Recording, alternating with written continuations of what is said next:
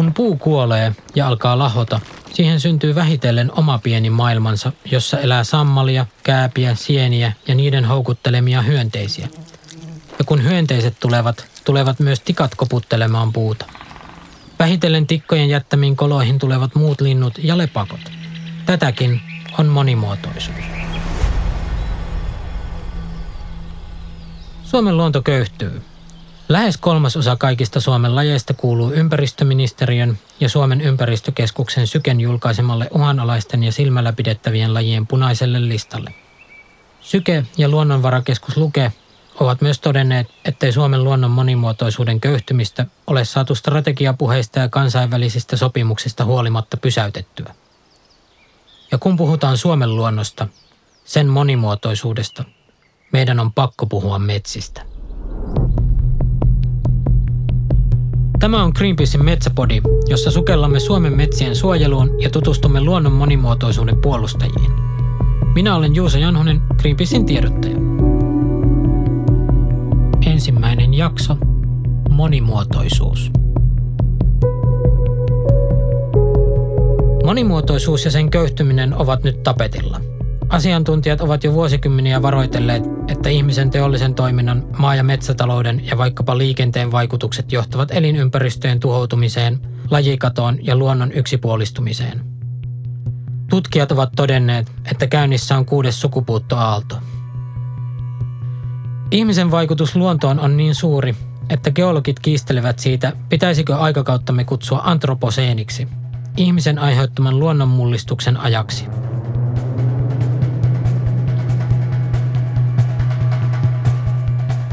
Ilmastonmuutoksen kohdalla moni puhuu jo kriisistä. Syystäkin. Ehkä myös monimuotoisuuden kohdalla olisi aika puhua kriisistä eikä vain sen köyhtymisestä tai heikkenemisestä. Mutta miten puhua sellaisesta kriisistä, jonka moniulotteisuutta ja mittakaavaa on hankala hahmottaa? Mitä monimuotoisuus on, mitä se merkitsee ja miksi siitä pitäisi puhua yhtä painavin sanankääntein kuin ilmastokriisistä? Vaikka seuraan alan keskusteluja ja median juttuja monimuotoisuudesta, en silti meinaa saada aiheesta kunnollista otetta. Pitää päästä syvemmälle. Onneksi on Juha Kauppinen, toimittaja, joka selvitti perinpohjaisesti monimuotoisuuden merkitystä vuonna 2019 ilmestyneessä kirjassaan Monimuotoisuus. Kauppinen voitti teoksellaan valtion tiedon julkistamispalkinnon ja kanava tietokirjapalkinnon. Twitteristä hänet löytää nimimerkillä Luontomies ja hän kiertää usein luennoimassa aiheesta. Hänestä on tullut eräänlainen monimuotoisuuden kävelevä tietokirja. Kysytään siis häneltä, mitä luonnon monimuotoisuus pohjimmiltaan tarkoittaa. Mikä on sen merkitys? Siinä on kyse siitä, että elämä tällä maapallolla, tässä, tässä tota biosfäärissä, niin se on rönsyillyt neljä miljardia vuotta. Ja sitä on kaiken aikaa olemassa ihan valtavan monimuotoinen määrä kaikilla eri tasoilla mitattuna. Eli se on tavallaan elämän perusolemus, että se ää, sopeutuu koko ajan erilaisiin paikkoihin. Kun täällä on paljon erilaisia paikkoja, niin täällä on paljon erilaista elämää. Erilaisia paikkoja mantereiden tasolla erilaisia paikkoja täällä vaikka Suomen tai Helsingin tasolla, jos lähdetään tuonne metsiin ja niityille ja soille ja muuta. Ja että, että tavallaan se elämä on tällaista luonteeltaan ja sitä leikataan koko ajan sitä monimuotoisuutta kovalla kyydillä pois. Joten mä, mä suhtaudun nykyään siihen kysymykseen niin, että – Mun mielestä on täysin järjen vastasta ajatella, että sillä monimuotoisuudella ei olisi mitään merkitystä. Se on koko tämän elämän niin kuin perusolemus täällä maapallolla. Ja sitten jos sitä ruvetaan katsomaan lähempää tavallaan, että mihin kaikkeen se monimuotoisuus vaikuttaa, niin huomataan, että se vaikuttaa ekosysteemin, ekosysteemien toimintaan hyvin suurella todennäköisyydellä monilla eri tavoilla lähtien hiilen sidonnasta ja kaikesta muusta. Eli monimuotoiset ekosysteemit on joustavampia monimuotoisissa ekosysteemeissä asiat tapahtuu tehokkaammin, tällä nyt lyhyesti sanottuna tehokkaammin kuin vähemmän monimuotoisissa. Ja ää, miten se meitä koskettaa, niin se koskettaa sillä tavalla, että, tai että se tulee näkyviin aina silloin, kun me vaikka viljellään jotain. Niin se tapahtuu, jos me viljellään metsiä tai me viljellään peltoa, niin se tapahtuu ekosysteemissä. Ja ää, sillä ekosysteemillä on ominaisuuksia ja monimuotoisuus on yksi näistä keskeisistä ominaisuuksista, mitä on siellä. Ja sitten sillä on erilaisia ilmenemismuotoja. Ja et vielä niin kuin lyhyesti sanottuna, niin ihminen elää täällä maapallolla osana ekosysteemeitä. Tämä on ainoa paikka maailmankaikkeudessa, missä me toistaiseksi ollaan onnistuttu pitkäaikaisesti elämään. Ja se tapahtuu monimuotoisissa ekosysteemeissä. Ja kun me leikataan sitä monimuotoisuutta pois, niin me otetaan tavallaan valtavia riskejä sen suhteen, että mitä kaikkia haittavaikutuksia siitä myös meille itsellemme tulee. Ja ne haittavaikutukset, ne on tosi vaikeita ennakoida ja ne on tosi erilaisia sitten eri puolilla maailmaa. Tavallaan jossain paikassa, missä eletään kaloista, eh, kalastamalla jotain tiettyjä kalakantoja niin kuin suoraan näin, otetaan merestä se elanto – niin se näkyy selvemmin se monimuotoisuuden hupeneminen kuin mitä meillä tämmöisessä teollistuneessa länsimaassa.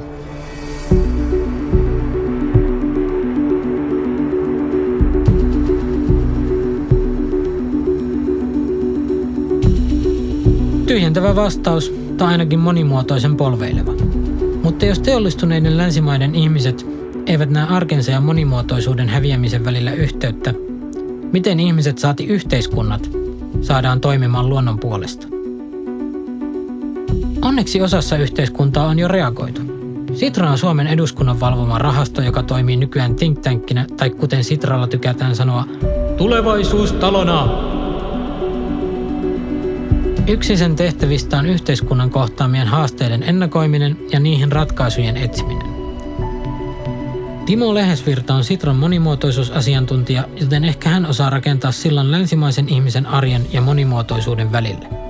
Soitin Timolle ja kysyin, mikä merkitys monimuotoisuudella on yhteiskunnalle.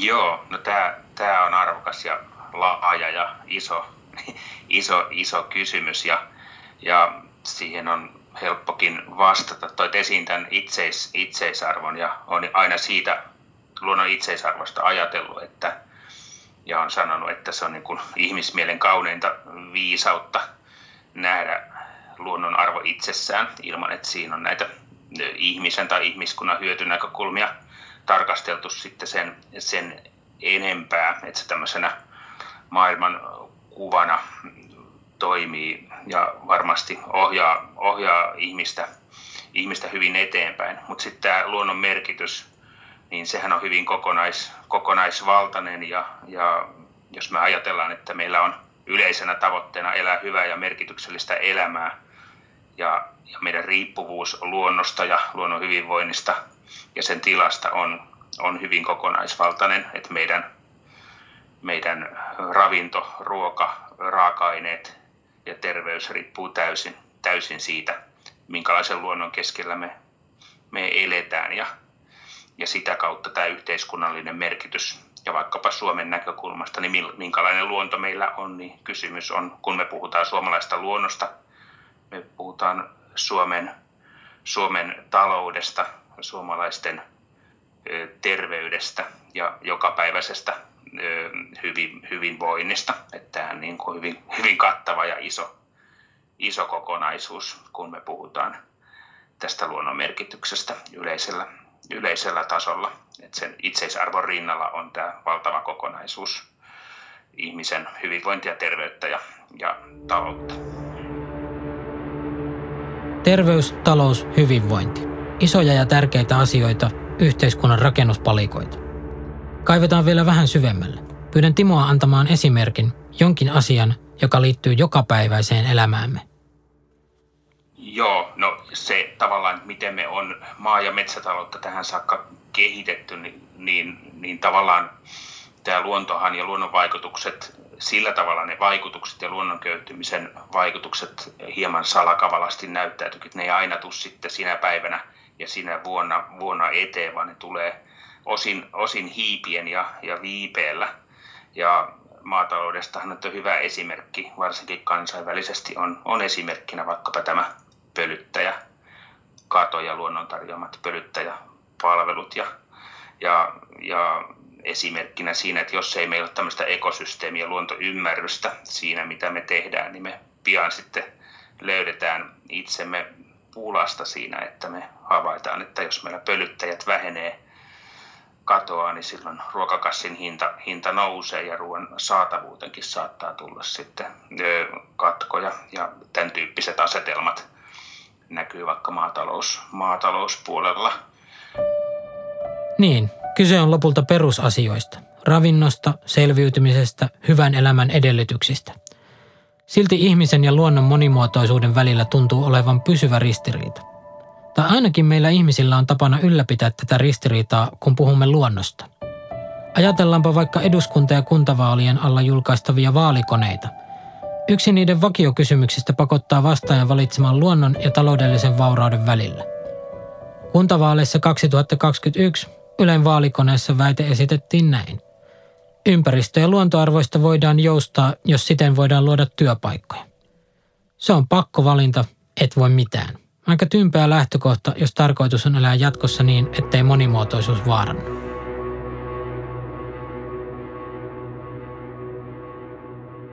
Joo, tunnistan tämän kysymyksen, koska se tuntuu olevan, olevan vaalista toiseen siellä pysyväis, pysyvä, pysyvästi siellä listoilla mukana. Ja kyllä se tavallaan niin kuin itse on kokenut, että siinä niin kuin, aika suuri suru tulee siitä, että tämän tyyppisiä kysymyksiä ylipäänsä heitetään ilmoille ja että se on jonkunlainen pohdittava vaihtoehto, vaihtoehtokysymys monille, mihin varmaan moni sitten näkeekin, että mennään nyt toistaiseksi kuitenkin sitten vielä, vielä talouden ehdoilla, ehdoilla eteenpäin. Et, mä tuossa mainitsin aikaisemmin tämän hyvän ja merkityksellisen elämän, niin, niin se mä jakasin tämän tai jäsentäisin tämän niin, että se tulee kahta kautta, että meillä on, meillä on tämä vahva talous on, on meillä niin kuin se yksi välttämättömyys tämän hyvän ja merkityksellisen elämän, elämän perustana ja toinen on tämä vahva, vahva luonto, josta me ollaan täysin riippuvaisia.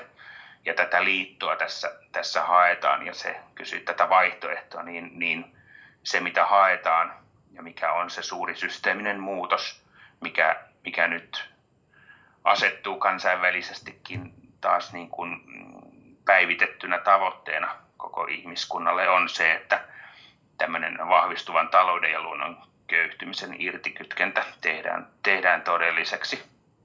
Ja itse henkilökohtaisesti uskon vahvasti, että se on, se on mahdollista. Muun muassa sen takia myöskin, että meillä ei ole muuta, muuta vaihtoehtoa tällä hetkellä. Ei muuta vaihtoehtoa.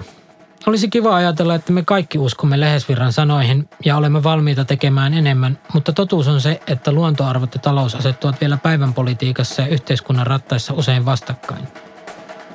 Suomen hallitusohjelmaan on kirjattu, että Kansainvälisen luontopaneelin IBBESn mukaan luonnon monimuotoisuus heikkenee globaalisti ennennäkemättömän nopeasti ihmisen aiheuttamien vaikutusten vuoksi – Suomi on sitoutunut omalta osaltaan pysäyttämään luonnon monimuotoisuuden heikkenemisen. Tämä edellyttää nopeita ja kattavia toimia. Kuulostaa fantastiselta. Samaan aikaan Suomeen kuitenkin suunnitellaan miljardien sellutehnasinvestointeja ja Suomen metsistä hakataan valtavia määriä puuta. Vuonna 2020 runkopuuta kaadettiin kaikkiaan 69 miljoonaa kuutiometriä. Se ei ole edes viime vuosien huippulukema – mutta se on mieletön määrä tukkeja. Tietoisku. Kansainvälisen isostandardin mukaisen rahtilaivan kontin tilavuus on 67,5 kuutiometriä. Karkeasti arvioiden se tarkoittaisi, että Suomessa viime vuonna kaadettujen puiden kuljettamiseen tarvittaisiin miljoona 22 222 konttia. Kun yhden kontin pituus on noin 12 metriä, tarkoittaa se, että peräkkäin aseteltuna konteista saisi reilut 12 267 kilometriä pitkän jonon. Se on likimain yhtä paljon kuin maapallon halkaisia. Mutta onneksi on YK on biodiversiteettisopimus, jossa Suomikin on mukana. Sen päämääriä viilattiin jäsenmaiden kesken 2010 Japanin Nagoyassa, jossa määritettiin niin sanotut Aichi-tavoitteet – niiden pohjalta Suomen viranomaiset ja asiantuntijat ovat luoneet myös Suomelle oman luonnon monimuotoisuutta suojelevan ja sen kestävää käyttöä ohjaavan strategian. Strategian pohjalta taas laadittiin Suomelle toimintaohjelma, jossa oli 105 kohtaa. Kuulostaa lupaavalta, mutta ympäristökeskuksen ja luonnonvarakeskuksen vuoden 2020 keväällä julkaisema arvio tavoitteiden toteutumisesta paljastaa, että työ on jäänyt puolitiehen. Siinä todetaan muun muassa näin – Useat toimenpiteet eivät ole olleet kuitenkaan riittävän kunnianhimoisia, jotta tavoitteet olisi voitu saavuttaa. Päätöksenteossa luonnon monimuotoisuutta koskevat tarpeet ovat pääosin jääneet muiden tavoitteiden varjoon. Eli summa summarum. Teollisuuden ja talouden intressit ovat ajaneet politiikassa jälleen kerran luonnon monimuotoisuuden suojelemisen edelle. Voisiko suunnanmuutos tulla EUsta? Myös EU-komissio on ottanut kantaa monimuotoisuuteen. Viimeksi tänä kesänä julkaistussa metsästrategiassa, jolla halutaan ohjata unionin jäsenmaita kestävämpään metsien käyttöön. Suomessa strategiasta nousi äläkkä. Täkäläinen metsäteollisuus koki, että EU yrittää puuttua liikaa Suomen ja nyt on pakko käyttää lainausmerkkejä jo valmiiksi kestävään metsätalouteen – Suomessa esimerkiksi paheksuttiin sitä, että strategiassa kehnattiin ehdottaa varovaisuutta avohakkuiden kanssa ja suositeltiin siirtymistä jatkuvapeitteiseen metsänhoitoon. Siis ehdotettiin varovaisuutta, ei edes avohakkuista luopumista. Tässä ei sinällään ole mitään uutta. Suomalainen metsäteollisuus älähtää aina, kun joku muistuttaa, että se on yksi pääsyyllisistä monimuotoisuuden hupenemiseen tai ehdottaa nykyisten moni-ikäisiä metsiä hävittävien avohakkuiden korvaamista kestävämmillä metsänhoitotavoilla – Teollisuuden viesti on, että minkään ei pitäisi muuttua, sillä meillä on tehty jo tarpeeksi. Minua kiinnostaa, menevätkö nämä mainospuheet edelleen läpi tavallisille suomalaisille. Juha Kauppinen on monimuotoisuuskirjan julkaisun jälkeisinä vuosina kiertänyt ympäri maata aiheen tiimoilta, joten kysyin häneltä, törmääkö hän usein ihmisiin, jotka uskovat väitteeseen suomalaisen metsien hoidon erinomaisuudesta. En mä siihen omissa keskusteluissa törmää juuri ollenkaan, mutta se johtuu siitä, että nämä keskustelut on enimmäkseen sellaisten ihmisten kanssa, jotka on asemassa, jotka ymmärtää, että tuo argumentti on ihan, ihan, niin kuin, ihan tavallaan tuulesta temmattu ja perusteeton. Että Suomessa tehtäisiin asiat jotenkin niin hyvin, että meidän ei tarvisi enää hirveästi ponnistella tässä. Että se on ihan niin kuin täyttä fuulaa tietenkin.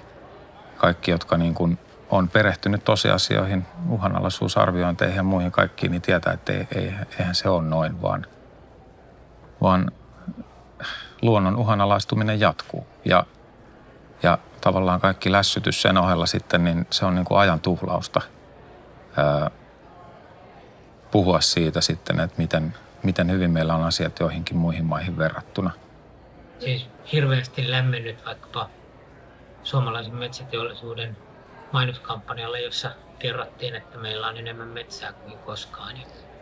Niin, se on vuosikymmeniä ollut se sama argumentti koko ajan. Että ei, se, että meillä on enemmän metsää, tarkoittaa sitä ehkä, että lyhyesti sanottuna, että meillä on niin kuin metsä kasvaa tietyllä mittareilla ajatellen, jos metsää pidetään pelkkää puu, pelkkänä puuaineksena, niin se kasvaa kenties sitä kasvaa joka vuosi enemmän kuin jonain toisena ajankohtana vuosikymmeniä sitten. Tämä saattaa ihan hyvin pitää paikkaansa, mutta ei, ei sillä ole juuri mitään tekemistä monimuotoisuusasioiden kanssa. Metsän lajisto, metsän lajisto elää siitä, että on monimuotoista ää, metsää, eri puulajeja erilaisissa elämänvaiheissa, elinkierron vaiheissa, eläviä kuolleita puita, eri ikäisiä puita.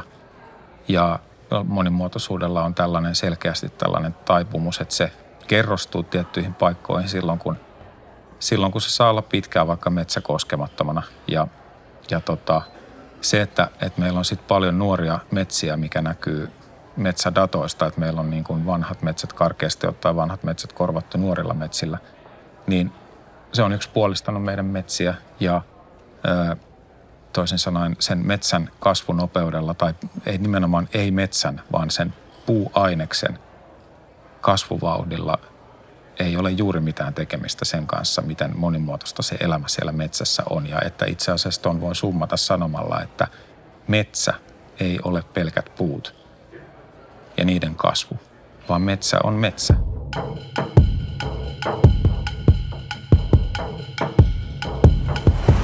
Niin, metsä on metsä.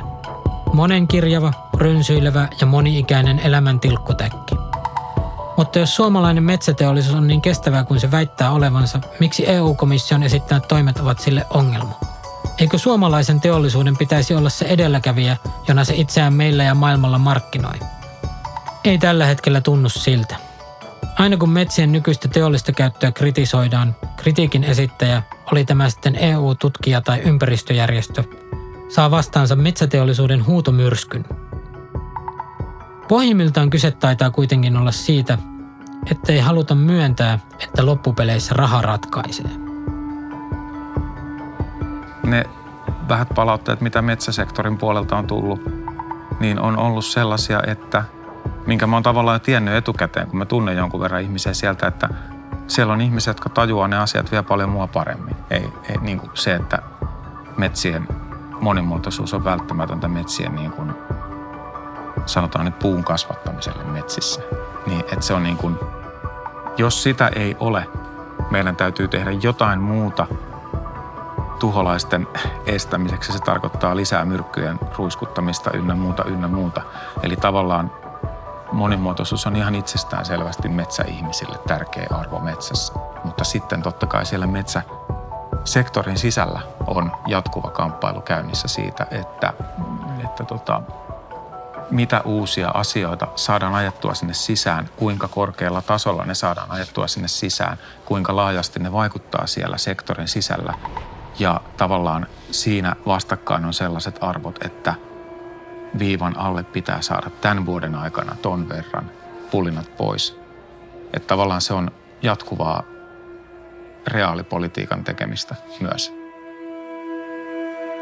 Reaalipolitiikkaa, taloutta, valtaa. Metsäteollisuudella on ollut suomalaisessa yhteiskunnassa niin pitkään niin iso rooli, että sen toimintatavoista käytävä keskustelu torjutaan teollisuuden taholta ennen kuin se pääsee edes kunnolla vauhtiin. Teollisuus ei luovu saavutetuista eduista ja totutuista toimintatavoista, jos painetta siihen ei tule ulkopuolelta. Ensi kerralla puhumme siitä, miten tähän pisteeseen tultiin ja minkä pitäisi muuttua. Mutta nyt vielä hetkeksi takaisin monimuotoisuuteen. Olemme jo todenneet, että luonnon monimuotoisuudesta puhutaan nyt uutisissa enemmän kuin ehkä koskaan ja kuulleet, että monimuotoisuuden suojeleminen on kirjattu niin hallitusohjelmiin, EU-tason strategioihin kuin kansainvälisiin sopimuksiin. Myös talouselämä on heräämässä asian tärkeyteen. Tämän vuoden isoimpia taloustieteellisiä uutisia oli helmikuussa julkaistu Das Guptan raportti – se on Britannian valtionvarainministeriön tilaama jättimäisen tutkimushankkeen loppuraportti, jossa taloustieteilijät määrittelivät monimuotoisuudelle ensimmäistä kertaa hinnan ja ehdottavat perinteisen talouskasvuajattelun kääntämistä ylösalaisin sovittamalla sen perusteet luonnon kantokyvyn rajoihin. Raportissa ehdotetaan muun muassa, että kansainväliset rahoitusmarkkinat tulisi muuttaa monimuotoisuustoimia tukeviksi – ja että bruttokansantuotteen käyttämisestä talouskasvun mittarina tulisi luopua ja käyttää luonnon kantokyvyn huomioivia mittaustapoja sen sijasta. Nämä ovat valtavia muutoksia. Niiden toteutumissa menee tuskastuttavan kauan. Mutta ehkä ne ohjaavat ajatteluamme ja määrittävät varsinkin sitä, miten monimuotoisuudesta tullaan julkisuudessa jatkossa puhumaan. Mutta miten Suomen saloilla, turuilla ja toreilla – Mihin suuntaan liikkuu tavallisten suomalaisten monimuotoisuusajattelu? Juha Kauppisella on siitäkin näppituntuma. Tämän koronan aikana, ei siis mitenkään koronasta johtuen mun mielestä, mutta sanotaan, että vuosien 2020 ja 2021 aikana, niin luontokatokeskustelu on mun mielestä ö, korkealuokkaisempaa ja paljon aiempaa laajempi ihmisjoukko niin kuin tietää jollain tarkkuudella, mistä on kyse niin kuin aikaisempaan verrattuna. Et näin voisi mun mielestä kiteyttää sen. Huomion kääntyminen kohti monimuotoisuuskriisiä on hyvä alku. Toivottavasti tämän jakson aikana olet saanut läpileikkauksen siitä, mitä monimuotoisuus on ja mihin suuntaan meidän ihmisten on muututtava. Tarvitaan kuitenkin yhä enemmän ihmisiä ja paljon enemmän meteliä luonnon puolesta, jotta tieto ja sen tuoma tuska muuttuu toiminnaksi. Seuraava askel voisi olla Suomen viimeisten vanhojen luonnonmetsien suojelu. Ensi kerralla puhumme niistä lisää, teemme kierroksen metsätalouden historiaan ja opimme miksi aihkit ovat niin mahtavia. Kuuntelit juuri Metsäpodia. Tämän podcastin on tuottanut Artlab yhteistyössä Greenpeacein kanssa. Äänisuunnittelu ja editointi Jussi Liukkonen. Musiikki Arttu Silvasta. Ääninäyttelijä Juha-Pekka Mikkola. Kiitos kaikille haastatelluille, käsikirjoituksen viilailussa ja tuotannossa auttaneille ja teille kuulijoille. Jos pidit kuulemastasi, tilaa Metsäpodi ja kerro meistä kavereillesi. Kuulemisiin.